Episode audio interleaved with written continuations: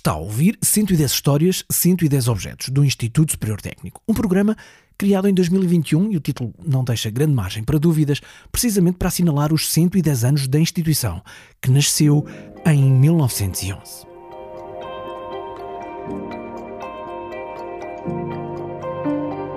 As contas são fáceis de fazer. Corria o ano de 2011 quando o técnico chegou àquele marcante momento em que assinalou um século de vida académica.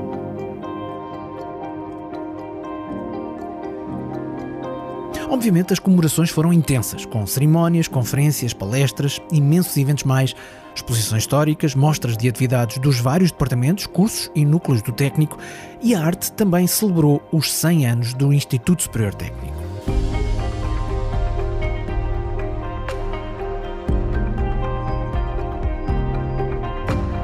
Neste episódio contamos a história de dois objetos, duas obras de arte criadas para essas comemorações em 2011 e que ainda hoje assinalam esse ponto marcante da história.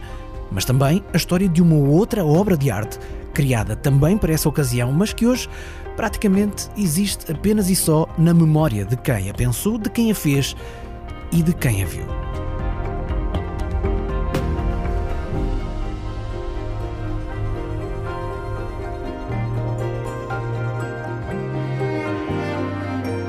Comecemos pelas obras que sobreviveram e que foram precisamente criadas para eternizar esse momento.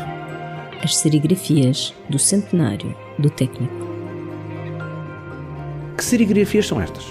Estas serigrafias foram feitas no âmbito da celebração do centenário do Instituto Superior Técnico Portanto, nós estávamos a começar, enfim, a preparar o técnico para a celebração do centenário e aquilo que imediatamente pensámos que tínhamos que fazer era uma remodelação do átrio do pavilhão central. Portanto, o átrio do pavilhão central é porta de entrada do técnico, é por onde entram as nossas visitas para o Salão Nobre e na altura aquilo que havia era uma recepção e uh, uh, o serviço de expedição e correio um de um lado e o outro do outro, ambos com aquilo a que eu chamava um balcão de merceeiro.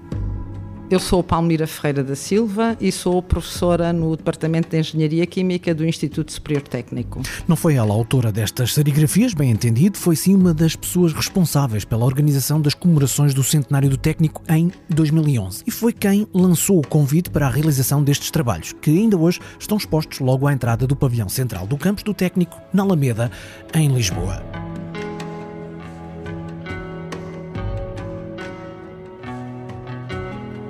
Escolha de artista recaiu sobre Ana Vidigal. Eu conheço a Ana Vidigal e então fiz um desafio à Ana Vidigal para vir fazer quase que uma estadia no técnico, uma residência no técnico, para sentir o técnico e depois transmitir esse técnico naqueles dois painéis grandes que estão um num lado na recepção e o outro uh, na loja. A professora Palmira fez-me esse desafio. Esta outra voz é precisamente da artista desafiada. O meu nome é Ana Vidigal e sou pintora. E a, ideia que tinham em princípio era fazer uma exposição de pintura. E eu lembro de depois de ter falado com ela e de ter hum, proposto outra solução que foi bem acolhida, mas como eles precisavam de fazer uma edição de serigrafias para as comemorações e ao mesmo tempo para oferecer, então eu apresentei duas serigrafias e ao mesmo tempo eles, eles continuavam com a ideia das pinturas para o átrio. E eu disse-lhe que as pinturas para o átrio com aquela dimensão era uma coisa completamente impensável, porque era um trabalho, eu nem tinha ateliê, tinha que ir arranjar um sítio para fazer uma coisa daquela. É que convenhamos, o pavilhão uh, central é, é um bocadinho grande. É, claro, é um aquilo era um espaço, aquilo era um espaço difícil enorme. até de então, encher. o que eu o que eu lhes sugeri foi vamos fazer a serigrafia. Eu fa eles queriam uma serigrafia entre aspas transportável, não é para oferecer. Portanto, não era uma coisa de grandes dimensões. Eu fiz os dois exemplares, fecha a edição e depois eu lembrei-me de fazer uma coisa que não tem, eh, digamos assim, valor comercial telas serigrafadas, mas que para o efeito que eles queriam, que era estarem na entrada do tecno uma de um lado, outra do outro, funcionava perfeitamente. E, portanto, isso aí teve um custo absolutamente irrisório a comparar com o que se só mandar fazer uma tela daquele tamanho, se não fosse feita em lona estampada, era uma coisa, mesmo sem o trabalho em cima, era muito dispendioso.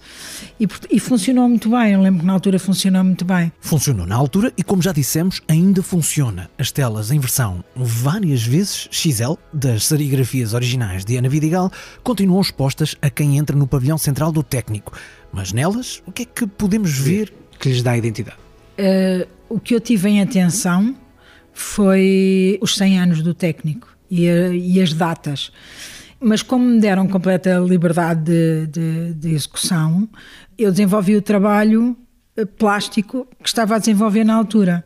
Portanto, eu identifico aquele trabalho com aquela época, tendo em atenção que há aquela referência às datas, que são as datas do centenário, e tínhamos em atenção que havia dois locais de exposição na entrada, a ver a diferenciação das cores. Mas, por exemplo, as cores nem sequer são as cores, por exemplo, do técnico. Não, uhum. não, não quis ir por esse lado. Quis só separar, saber, saber que há uma de um lado, uma à direita e outra à esquerda, e terem atenção às datas. Então, em, em que fase é que estava, que considera da sua carreira? E isto ajuda-nos a perceber melhor o que vemos naqueles painéis que foram executados num período entre. Hum, Estamos a falar de 2000 e 2010 a 2012, mais ou menos. Exato. E portanto, eu nessa altura estava até a trabalhar com muito pouca tinta e por isso as serigrafias são praticamente feitas só com colagens, utilizando a cor, mas a, as cores são recortes de esquadrias de bandas desenhadas dos anos 30. 40, anos 30, 40. Por alguma razão especial? Pela riqueza de cromática e uma coisa que as pessoas às vezes não têm muita noção, mas o papel velho é uma coisa muito plástica e eu gosto muito de utilizar. Tipo o papagaio de 1940 e coisas assim, os tintins de 1900 e até, até 40 era o papagaio, era o diabrete, essas revistas uh, eu estrago-as, mas, mas transformo-as noutra coisa. Era, e... era isso que eu lhe ia dizer, tem a noção de que está a, Sim, tenho. a pôr a tesoura em coisas que têm eh, legítimo valor uh, financeiro. Sim, sim, eu sei. As pessoas às vezes pensam, olha, esta, é? esta trabalha com coisas, com materiais baratos. Né? As pessoas nem têm noção. E para mim funcionou bem, porque tem um cromatismo uh, muito específico. Os castanhos são. Uh, e os ocres uh, das revistas an antigas são. Uh, são muito bonitos e, e, é completamente diferente que se formos fazer um recorte de uma esquadria de uma revista atual. Mas, como lhe disse no início deste episódio, não é só a história destes dois painéis que estamos a contar. Há uma outra história de uma outra obra de arte realizada para o centenário do técnico e só para o centenário do técnico. Uma história que começa com um desafio lançado por Palmira Ferreira da Silva, que aí desse lado também já ouviu, mas que vale a pena recordar. Fiz um desafio à Ana Vidigal para vir fazer quase que uma estadia no técnico, uma residência no técnico, para sentir o técnico. Então, nessas deambulações pelo técnico, eu descobri que, que havia para lá umas caves cheias de cacifos. E daí nasceu uma outra ideia. E então, lembrei-me que uma das coisas que me metia muita confusão era haver um átrio daqueles com uma mezanina e com uma claraboia tão bonita e que as pessoas passavam reto como se aquilo fosse um corredor nem percebiam que havia a, a varanda lá em cima, não lhes interessava, aquilo era um corredor. E então eu pensei qual seria a melhor maneira de obrigá-las a vivenciar aquele espaço. Descobri os cacifos e perguntei, penso eu, cá a professora Palmira, a quem é que eu tinha que me dirigir para pedir os cacifos emprestados. Ela disse: Ah, isso é com a Associação de Estudantes, não tem nada a ver connosco. E eu fui à Associação de Estudantes, absolutamente convencida que eles iam achar a ideia maravilhosa, porque os alunos iriam uh, fazer parte do. E a Associação de Estudantes disse que não, que não estava interessada, que não. Eu disse, mas, mas, mas eu trato de trazer os cacifos e voltar a pôr os cacifos. Não, não, não, não, não, não. Eu disse, ok, Maomé não vai à montanha, vai à montanha Maomé, porque os cacifos ao fim e ao cabo, quando estão entregues a uma pessoa, o cacifo é da pessoa, não é da Associação de Estudantes.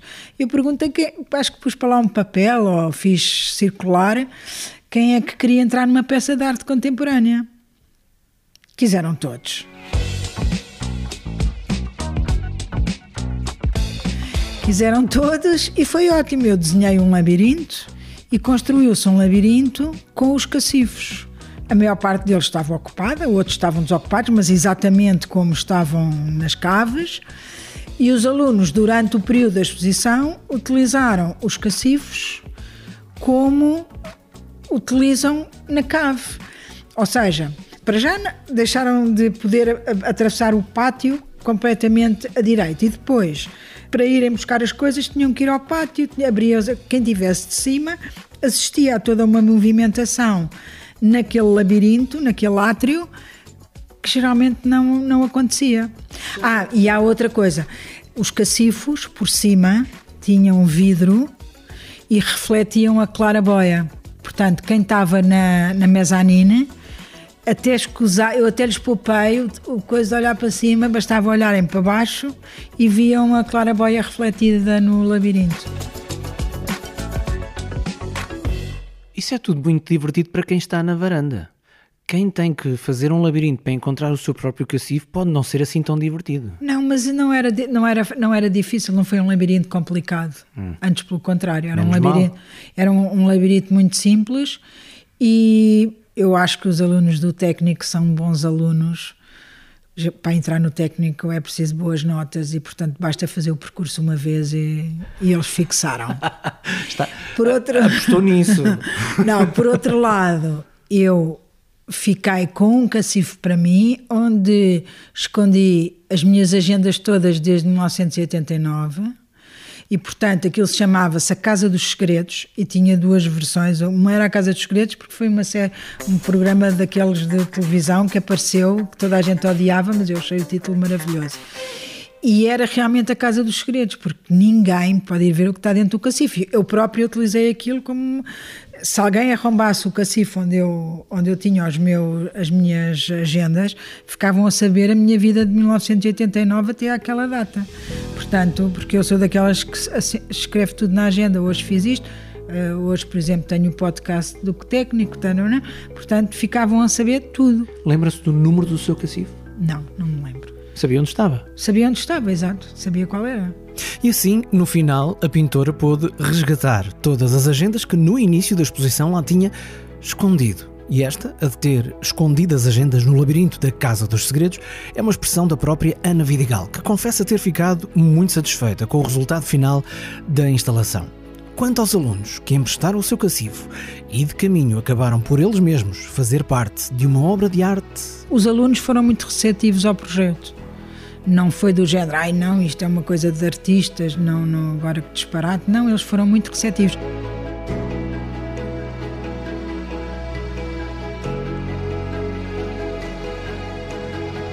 Portanto, trabalhos para o centenário do técnico? Foi as serigrafias, foi a ampliação para a entrada, foi a obra do, da Casa dos Segredos e a publicação. Quer dizer, a publicação que está ligada à Casa dos Segredos, mas também se fez a publicação. Gostou de mergulhar no técnico?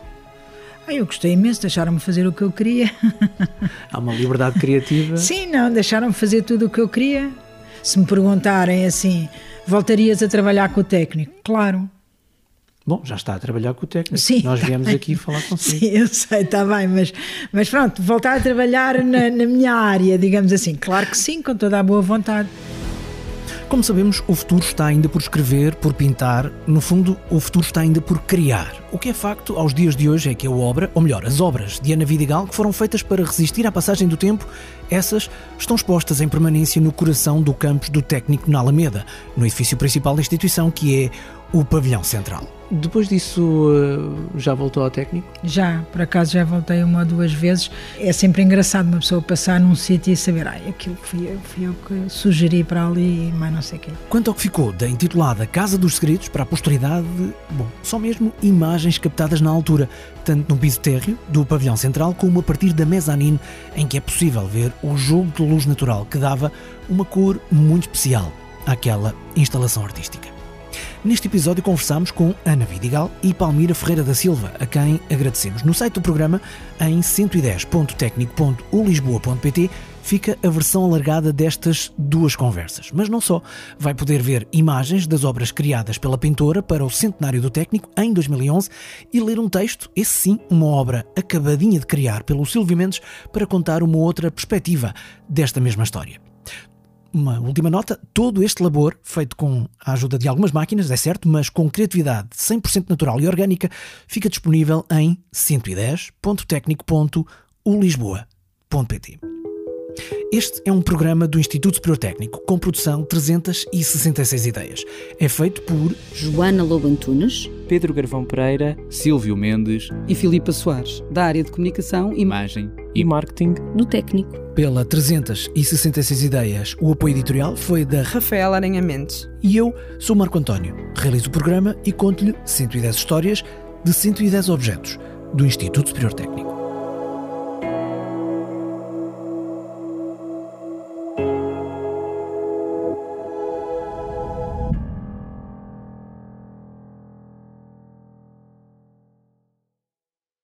110 histórias, 110 objetos do Instituto Superior Técnico é uma parceria com o público. O público fica no ouvido.